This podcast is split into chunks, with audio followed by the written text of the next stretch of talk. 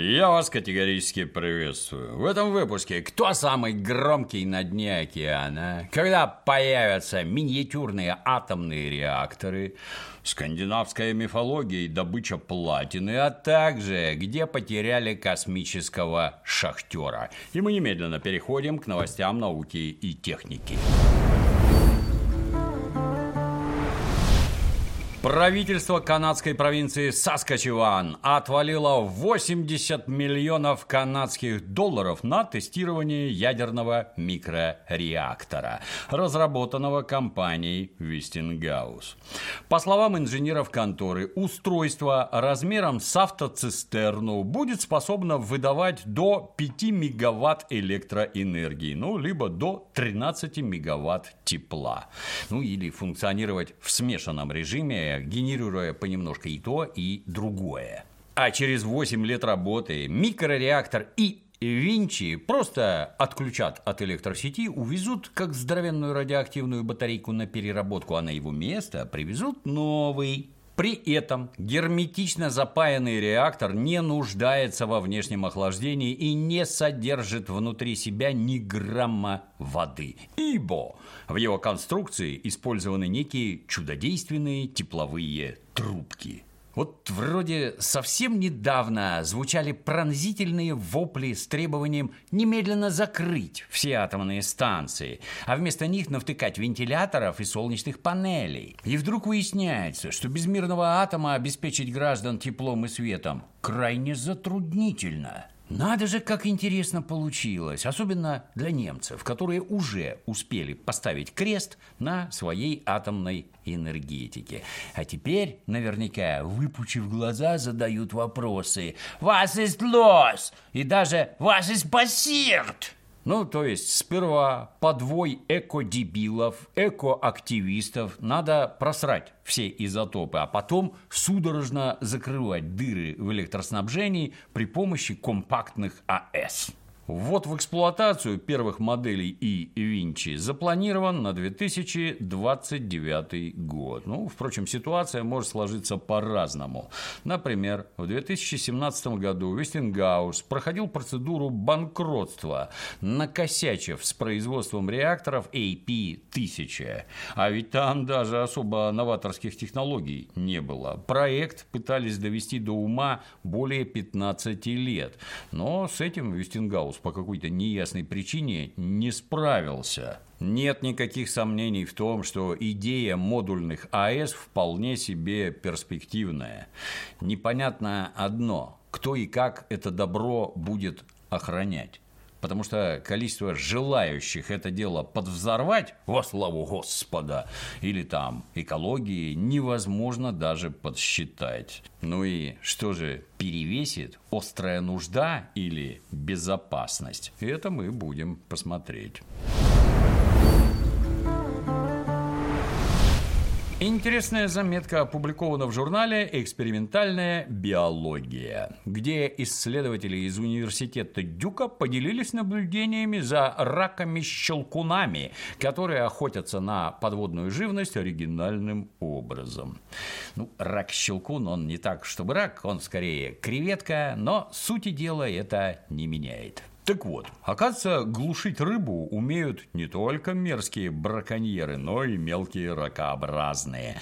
Причем ракам для этого даже не требуется динамит. У рака-щелкуна одна клешня огромная, ну, габариты клешни примерно в половину рачьего тела. Она бывает как правой, так и левой. Все как у людей. Гипертрофированная конечность устроена так, что при раскрытии оной края хитинового панциря загибаются, как пружинная пластина. После чего раку остается только направить клешню в сторону жертвы и мощно щелкнуть. Если он щелкает в сторону рыбы, ну, рыба получает жестокую контузию, после чего рак затаскивает в нору и там спокойно пожирает. При щелчке клешня смыкается с такой скоростью, что создает мощную ударную волну, а заодно вызывает эффект кавитации, то есть там пузырь образуется. Ну вот так выглядит щелчок, можно посмотреть. А если рядом стеклянная банка, банка может лопнуть. Щелчок получается такой силы, что мелкий членистоногий может поспорить за титул самой громкой морской твари аж с кашелотом. Доходит до того, что эти твари своими щелчками создают помехи для работы военных гидролокаторов. Средние габариты взрослой особи, ну, от 3 до 6 сантиметров. Но измерения биологов показали, что даже молодняк размером в какие-то 6 миллиметров уже умеет ловко глушить окружающих. Чтобы разобраться в процессе, съемку пришлось вести со скоростью 300 тысяч кадров в секунду. Короче, всем нам очень сильно повезло, что раки-щелкуны, они вот такие мелкие. Если бы они были размером хотя бы с собаку, к морю можно было бы вообще не подходить. Вякнуть не успеешь, уже контузия, и вот тебя в норе доедают. Ну а теперь история о том, как легко потерять и как не просто отыскать на орбите экспериментальный спутник. Сейчас об этом подробней, но сперва немного про другое. Наконец-то закончились длинные январские праздники. Труба зовет, народ радостно мчится в любимую контору. Куда подальше от скучных домашних дел и забот. Впрочем, и на комфортабельном рабочем месте граждане могут затасковать по пышному застолью. Но ты не переживай, а организовать сытный перекус в кратчайшие сроки поможет доставка еды Foodband. Foodband круглосуточно подвозит заказы в любую точку Москвы и даже кое-куда за ее пределы. Например, в Алма-Ату. В меню широкий выбор пиццы, как праздничная с креветками и бужениной, так и классическая пепперони. Для тех, кто в новом году решил привести себя в форму, есть зожные покебоулы и ароматные роллы с рыбой. Ну а если собралась компания, тут не обойтись без закусок, аппетитных крылышек барбекю и картофеля фри. Кстати, если сильно устал отдыхать за праздники или нужен дополнительный доход, можешь сам устроиться в службу доставки Foodband. Как вариант, на собственном авто. Подробности и нужные ссылки под видео. Ну а если просто проголодался, хорошую скидку получишь по промокоду ОПЕР. Его можно использовать хоть каждый день. Приятного аппетита! Всегда приятно, когда производитель бытовой электроники заботится о пользователе. Компания Creative, например, не только выпускает добротные наушники, но и внедряет в них технологии, облегчающие жизнь меломана. Например, вот у этих Zen Hybrid Pro используют стандарт Bluetooth Low Energy, позволяющий заметно увеличить время автономной работы девайса, которое составляет солидную сотню часов. А режим Ultra Low Latency снижает задержку звука до 20 миллисекунд, что по достоинству оценят игорьки. За качество звука в девайсах Creative можно не переживать. Тут установлены могучие 40-миллиметровые динамические драйверы с титановым покрытием. Встроенный шумодав напрочь отрезает до 98% внешних помех. Ну, конечно, с ним срок автономной работы немного сократится до 80 часов. Ну а при любом раскладе и этого должно хватить на неделю.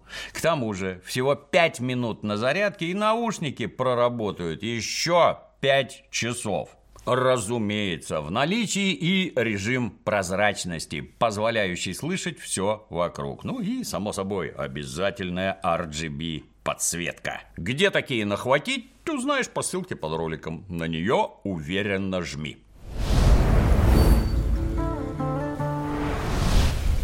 Ну а теперь космические новости. Некоторое время назад калифорнийский стартап Astroforge грозился запустить на орбиту Земли спутник Брок One, названный в честь мифического скандинавского карлика-кузнеца. Спутник должен был проверить, реально ли извлечь полезные ископаемые прямо из недров астероидов. И вот, в середине весны Брок One отправили в полет на ракете Space X. И так как это был первый подобный эксперимент, имитацию астероидной руды повезли с собой Земли, имея твердое намерение выплавить из нее прямо на орбите немножко платины. Однако полет с самого начала как-то не задался. После отделения полезной нагрузки спутник взял да и потерялся. И на протяжении трех недель контора Астрофорч пыталась изловить сигнал своего звездного кузнеца среди полусотни других мелких спутников, болтавшихся на соседних орбитах. И только благодаря помощи сторонних компаний им это таки удалось. Сразу после этого начались проблемы с солнечными панелями. Панели не могли раскрыть более четырех месяцев. Говорят, магнитное поле, которое генерирует спутниковая плавильная установка, мешало аппарату занять устойчивое положение на орбите. И только к сентябрю спутник смогли, ну, кое-как стабилизировать. И только тогда, наконец-то, удалось развернуть солнечные панели в нужную сторону. Надо отметить, что о проблемах с ориентацией космического кузнеца все было понятно еще до старта. Но руководство Астрофорж махнуло на все рукой. Да, авось проканает. Потому что иначе пришлось бы переделывать электромагнитный тигель. А значит, надо было отложить запуск, ну, как минимум на 9 месяцев. А за вылет SpaceX уже было уплочено. А деньги Илон Маск им бы не вернул. В общем, теперь у космических металлургов из Астрофорс на тесты системы осталось всего три месяца, потому что далее связь со спутником прервется окончательно. Но граждане не унывают и на 2024 год поставили себе новую задачу. Новое мероприятие получило кодовое название «Один». Древние скандинавы полагали, что суровый одноглазый бог обладает великой мудростью и постоянно стремится ко всяким полезным знаниям. Но чтобы соответствовать славному имени нордического тезки, аппарат Астрофорж отправится в глубокий космос, а именно за пределы орбиты Луны. И вот там Один будет выискивать бесхозные астероиды, в которые можно вкоктиться и распатронить их на предмет полезных ресурсов. Ну, как в какой-нибудь космической стратегии типа Homeworld. Говорят, Руководство конторы уже присмотрело подходящее небесное тело, внутри которого должно быть много ценных металлов. Например, все той же платины. Какой именно у астероида порядковый номер, благоразумно не сообщают. Ну и правильно делают, потому что начнешь раньше времени языком чесать и останешься как дурак без перспективного астероида. Ну да, будем надеяться, что 2024 год для всех космических путешественников окажется более удачным. А на сегодня все. До новых встреч.